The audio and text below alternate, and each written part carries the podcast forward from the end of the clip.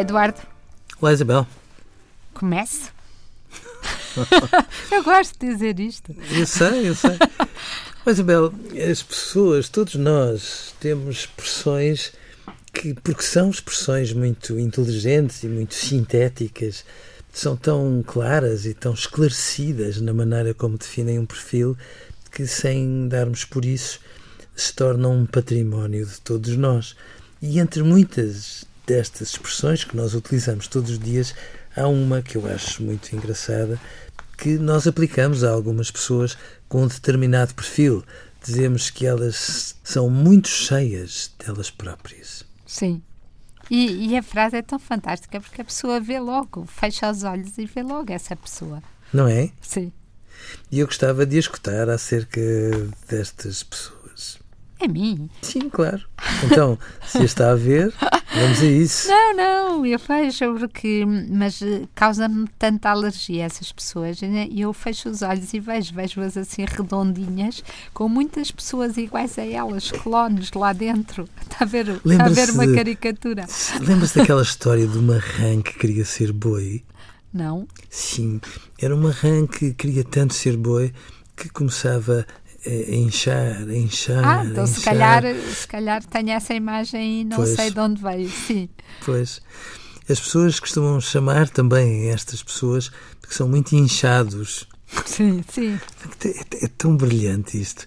É como se, no fundo, a sua vaidade fizesse com que eles, no fundo, inchassem, fossem aquilo que, noutras designações, as pessoas chamam os pavões, se exibissem e que, no fundo, fizessem tanta questão de ocupar muito, muito, muito, muito espaço que de repente, claro que desencadeiam uma animosidade imensa em nós, porque quando estas pessoas chegam, ocupam o espaço todo, querem ser os centros das atenções e fazem, como os brasileiros costumam dizer, um imensíssimo chega para lá em relação a todos nós que às vezes, perante estas pessoas, honra lhes seja feita, nós parecemos apatetados, encolhemos-nos, pedimos desculpa quase por existir e fazemos um bocadinho como aquelas, uh, aquelas pessoas da história do rei Keanu e que não são capazes de dizer que elas são umas inchadas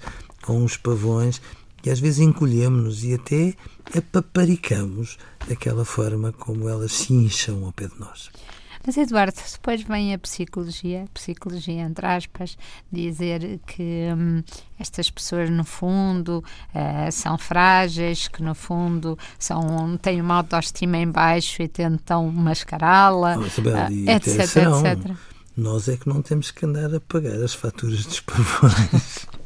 Ou seja, quando alguém faz esta questão toda de ocupar muito espaço e dizer aos outros: Olha, tu és importante para que eu te faça sentir que não és tão importante como imaginas. Quando isto acontece, claro que nós temos a ideia que estas pessoas se põem muito em bicos de pés.